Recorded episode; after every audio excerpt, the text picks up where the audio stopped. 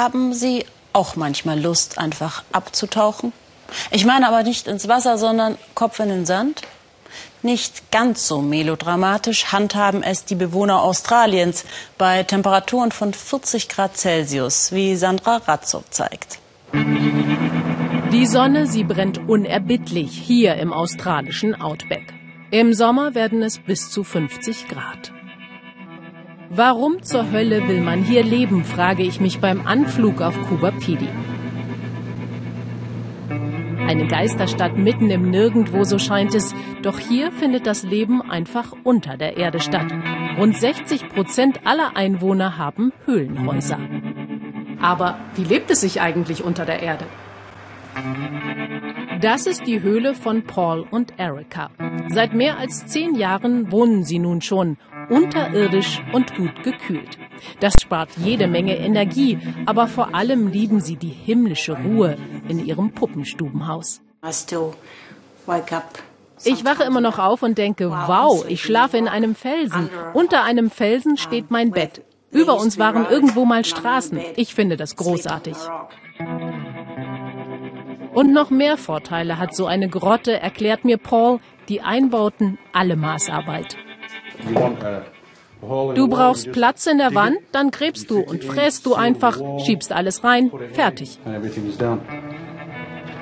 Draußen vor der Stadt graben Opalsucher die Erde um. Mit der Jagd nach Edelsteinen ist Kubapidi vor 100 Jahren berühmt geworden.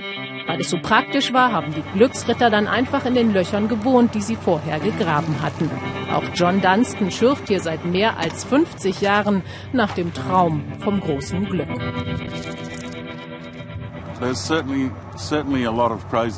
Hier bei uns gibt es ganz sicher viele verrückte Leute, die das konventionelle Stadtleben satt haben. Hier ist alles einzigartig. Es ist ein Lifestyle. Ich würde nicht für 100 Millionen Dollar tauschen wollen. Zurück in der Stadt. Hau ab, warnen Schilder hier. Ganz klar, Elektriker Swampy ist eine ganz eigene Persönlichkeit. So viel Wohnraum wie hier könne er sich überirdisch gar nicht leisten, sagt er, und alles sei so praktisch.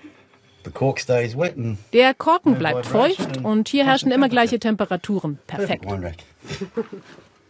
Swampy baut gerade an. Nicht mehr als fünf Meter breit darf das Zimmer sein, aus Sicherheitsgründen. Aber ansonsten keine Bauabnahme, keine spießigen Nachbarn. Hier hat man noch grenzenlose Freiheit.